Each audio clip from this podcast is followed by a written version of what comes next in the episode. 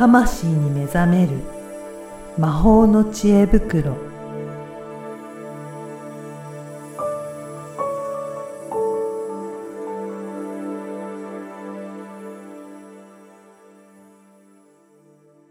こんにちは、声ラボの岡田です。こんにちは。リアルスピリチュアリスト橋本由美です。ゆみさん、今回もよろしくお願いしよろます。しくお願いします。はい。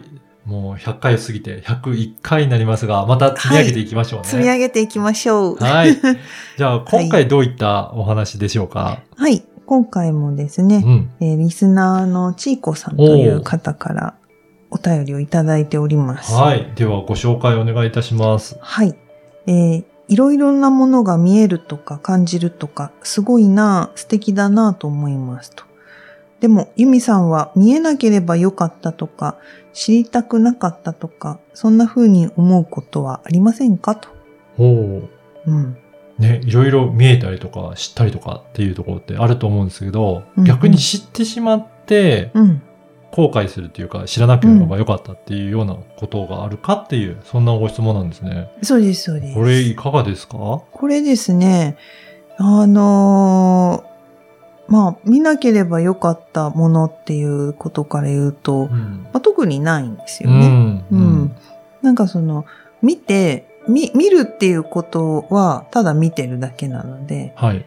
でもそこの後に、うん生理的な反応っていうのが起こるケースは、それは人間なのではいあるんですね。はいだから、嫌な気分になるとか、うんわ、これ気持ち悪いなっていうのはうん確かにあります。はい。あるんだけど、出来事とうん。個人的な反応っていうのは、これはもうだいぶ分けて捉えているので、はい。ここはまあね、リーダーとしてトレーニングをしてきているので、えーそこがご、ご、なんていうの、ごっちゃっていうか一つにあんまりならないというか、はい。してないっていう部分なんですけど、うん。うんそういう意味ではだから、見なきゃよかったな、みたいなのは、ああんまりないなっていう感想ですね。そういうことなんですね。だから、そこの、そのものの起こっている事象と、うん。自分の感情とか、そういった思いとかを分けておくと、その起こったことに対しては別に、うんいいも悪いもないみたいな感じなんそうですかね。そうそう。ただね、仕事でそれを深めるうん。っていう時は、これはもうね、大変は大変です。うんうん、その自分の起こる反応はは脇に置いて見に行かなきゃいけないから。うんそれは大変、あ大変っていうかまあ、それはやっぱりプロとしてうん。やっていく、トレーニングしてやっていくところうん。なんですけど、まあ、例えば別に仕事だけど、そんな深く見なくてうん。いいこととかは、はい。まあある程度見て、うん。そうなんだなって終わりに、うそう、するみたいなあことはまあ、自分でね、判断できるので、ーうん。まあそういう意味ではあんま見なきゃよかったはないなっていうのと、うん。ただやっぱね、知りたくないっていうのはね、あこれはね、これは一個だけねありますよ。あるんですか？何ですか？これは恋の結末あ、ですよ。そうなんです これだけは知りたくないよね。知りね。たくない。なんかあのドラマの はいワクワクしてどうなるんだろうっていう時に、はい。横でほら、ドラマとか映画の最終、うん最終最終のところを言われるみたいな感じですわ。うん。だから、そのワクワク感は楽しんでいそうそうそうそうそう。おきたいのに、結論聞いちゃうと、そうそうそう。なんか、あ、ちょっと残念とか。そう、なんだよ、みたいな。もうちょっといろいろね、知りたかったな。そう、私の期待はどこにほ置いたらいいのみたいな。まあでもね、それはね、プロセスとして楽しんで、もうめっちゃ楽しんでやるしかない。もうこれ実らないんだなって分かりながらも、うんあの、もう、こう、後腐れなく後悔なくやりきるしかないっていう。うんうん まあ、これが一番 大変ですよ。だからそこは本当に知らない方が良かったってなっちゃうんですそうね。そこは、そこは別に分かんなくていいみたいな。なるほど。逆に言うとそれ以外はそんなないっていうことですか？そんな、ないですね。なんへか、ーうん。あんまり今のところ、まあね、ないかな。う知ること自体は別にどっちでもよくて、それを伝える伝えないはやっぱ迷う。そういうことですね。うんクライアントさんに対して、まあ、知ったけど、どういう伝え方するか、もしくは伝えないかとかっていうところですかね。そうそうそう。あの、うんまあ、クライアントさんに、まあ、嘘をつくことはないので、えーっと、なんていうの？うんなんか、歪、歪曲するみたいなことは一切してないんですけど、はい。うーん、なんていうのかな。まあ、究極、なんかよくある死の告知みたいな、うんうんこう、癌だってし、ん癌だって知った方がいい人と、はい知らずにそのまま過ごしたかったみたいな人といるじゃないですか。そうですよね。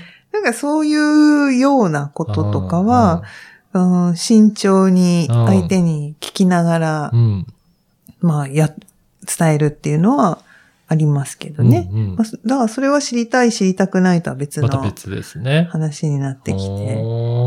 じゃあ基本的にはそう言って見たり聞いたりとか知ったりとかっていうのは、それほど全部、まあ見えたからといって支障はないっていうことの方が多いっていうことですね。そうですね。なんかうんまあ、うん結構めん、めんどくさいっていうか自分、うん私個人が、うーんってなるのは、やっぱ世の中の流れを見る、リーディングするときぐらいですかね。うんうんうーん、キモいなみたいな。ああ、そうなんですうん、ね。気の臭いなみたいな。えうん、そういうのを、あの、基本的になんか、こう、変な事件とか、ーうんうん。うん、ああ、こういうこと起きんだなってうん、情報が来たとしても、それはもう言わないってうんして、えっ、と、もう言わない、みたいな、うん、感じの選択をしたりはして、まあだから知りたくなかったっていう感想は別にわかんないだけですね。そうなんですね。うんこれは、あれですかね、これからそういったスピリチュアルなことを学ぼうと言った方も、うん同じように、そういうふうに切り離すようなトレーニングをしていきながら、まあ、あの、聞いたりとか、見たりとか知ったりとかしても、大丈夫なようにどんどんなっていった方がいいっていうことなんですか？これは。ああ、まあ、私はそう思いますけどね、うんうんそのプロとしてやるんだったら、やっぱり仕分けできた方うんが、自分が楽なんでね。うん。うんやっぱり変なものを見たら嫌だなとか、はい。みんな思う、みんなっていうかうね、ん。やっぱ聞くんですよ。チャネリングのね、受講生とかで変な人、変なのと繋がったらどうしようとか。あとは、結構、ここ最近も受講生の間であったのが、はい。あの、占いとかリーディングを、で、自分が見たこと、カードで出たことを伝えたら、その人の人生に、ちょっとでも影響を与えてしまうのではないかっていうう恐れとか、はい。まあなんか、そういう結局変なもの見たら嫌だな、なんか人変えちゃうんじゃないかなって、究極何を恐れてるのかっていはうところになってきて、で、それは絶対的に自分の中にあるもので、えーそれをやっぱね、見つける、そのプロになる、なりたい人は、やっぱそこを見つけていくとうん。いいなって思うのと、まあ、それを言葉にすると、こう自分と向き合うとかなるんだけど、うん。究極言っちゃえば、恐れと向き合う。で、恐れは死の、死への恐怖なんですよね。ね。で、それは肉体の死を連想するんですけど、あの、自我の死っていうのが実は結構みんな避けたい死なんですね。これはどういう死なんですか？自我の死というのは。エゴエゴの死って言ったらわかるかな？その、これが私、うんうん。私ってこういう人うんっていう枠組みが失われていくこと。はい。要するに自我の崩壊ってことなんですけど、うんそれをね、死の恐怖っていうのと、人はリンクしていて、深いところで。なので、結構スピリチュアルとかの、まあ、お坊さん系とか、うんシャーマニズムとか、修験道とかね。なんかこう、修行なんかっぽいことやってるじゃないですか。で、それっていうのは結局、恐れを乗り越える、その自我の死でも、肉体の死も、うん。その恐怖を乗り越えるっていうことを、いろんなワークを通じて、まあ、自分を超えていくっていうのをやっているんですよね。で、まあ、それが結局、ニューエイジの人はやんないので、うん。ニューエイジ的なのがみんな人気なんですけど、あの、結局、なんかね、100回目の時も話したけど、結局それは何のためにやってるのかっていうのを突き詰めていくと、究極はね、その自分っていうのを確立するのに生まれてから、環境とか文化とか、両親の影響とか、まあいろんな影響を受けて、うん、私っていうのが作られていて、うん。でも本質的な私っていうのは純粋に生まれた時にあったはずじゃないですか。はい。まあそこら辺をこう、その玉ねぎを剥くように、誰、なんかや背負った役割、なんとか家の長女、長男とか、嫁とか、なんとかとか、なんかそういうのをちょっとずつ剥いでいくと、うん結局、その私っていうのを手放していく。うんまあそれが死っていう表現なんですけど、例えば肩書きだったら、その肩書きを剥がしていくみたいな。肩書きぐらいのはなんてことないよかもしれないけど、じゃあ母親っていう役割を手放すってなった時に、相当怖いじゃないですか。そうですね。あの、はいい、ろんな言い訳多分言い始めると思うんですよ。いや、まだ子供が小さいからとか、うんいや、母とはこういうもので、いや、両親がこうだう、ん。旦那がこうだっていうのが、やっぱり、その、鎧っていうか、自分に何かをまとわせて守っているっていうことなので、まあ、そういうのをね、自分と向き合うって表現よくするんですけど、やっぱりそれはみんなやりたがらないんですよね。うんうん。で、特に過去世でそういう修行みたいなことをやってきたり、あとまあなんか宗教でそういうのをね、体験して嫌だったとかいう人とかだと、まあやっぱみんな嫌がるので、はい。えっと、もう修行なんていらないとか、うん。私はのんびり行きたいとか、まあ言いたくなるのもすごく、すごいわかるんですよ。私もそう思うから。うん。なんだけど、結局自分と向き合う、まあ、お墓の話ともそうだけど、死に向かって生きている中で、自分自身の生き方を見つめる。うん。つまりは、自分をどうやって大切にするか、うん。そこに尽きるんですよね。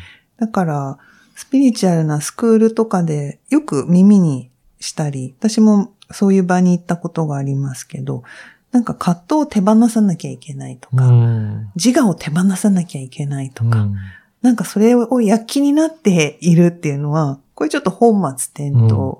で、でその奥にある自分とか、なんでそうなったのかってプロセスとか、なんかそれを大切に紐解いていってあげると、うん。本当の自分っていうのを、こう、本当お玉をすくうように、こう、すくい取るようなはい。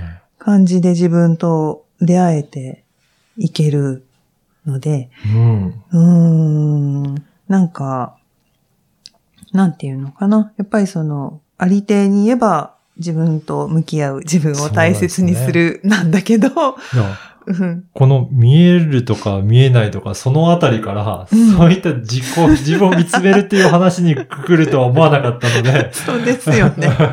ああ、そういう風に繋がるんだと思って、そうちょっそう。とびっくりしましたけど。うん私は昔わかんなかったんですよ。やっぱり、こういう、そういうカルマとか、なんか葛藤とか、うん。自我を手放さなきゃうん。悟れないんだ、み覚醒しないんだ、うん。みたいなことを聞いて、へえ、そうなんだ。うん。なんか軽い感じなんですけどね。へえ、と思って。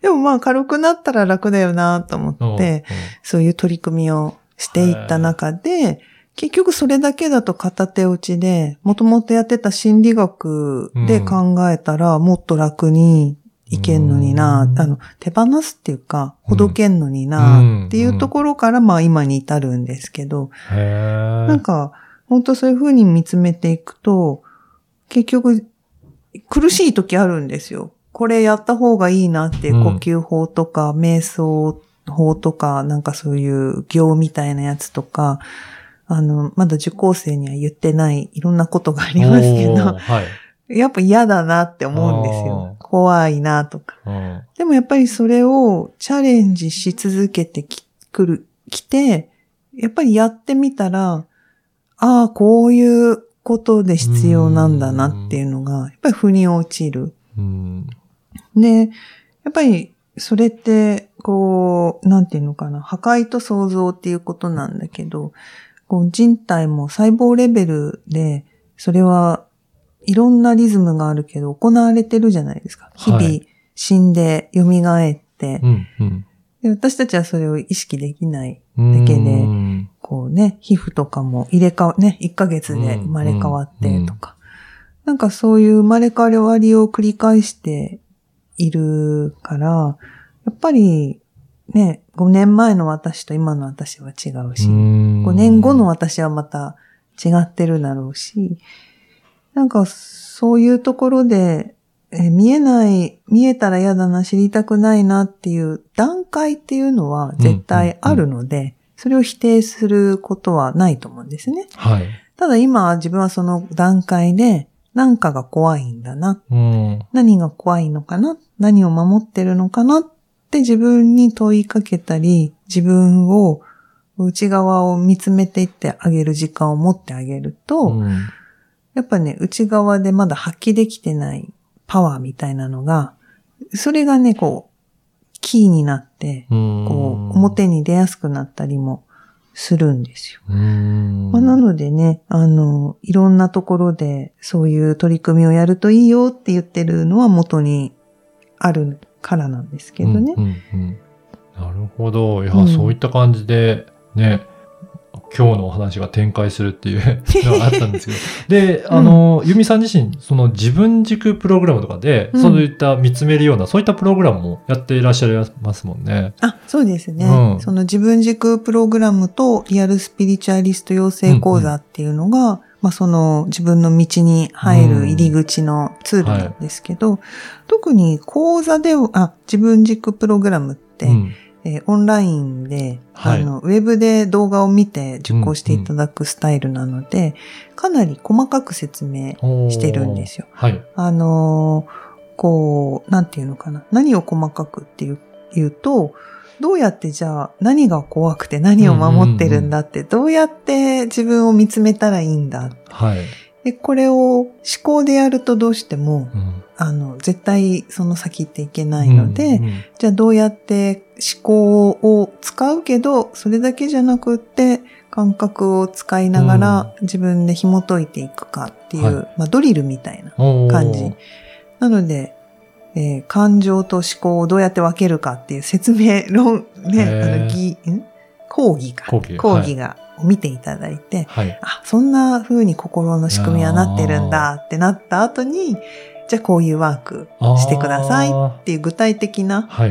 えーやり方を説明しているので、あまーあ、それをやっていただくと。あで、もしそれで質問があれば、専用サイトに書き込んでもらえば、お返事もできるするし。おーうんね、ぜひまずはこう、ね、動画なので自分のいいタイミングで、そうね、繰り返しできるっていうところがいいと思うので、うんうんぜひ、ね、このポッドキャストの説明欄のところからも申し込んでいただければなと思います。はい。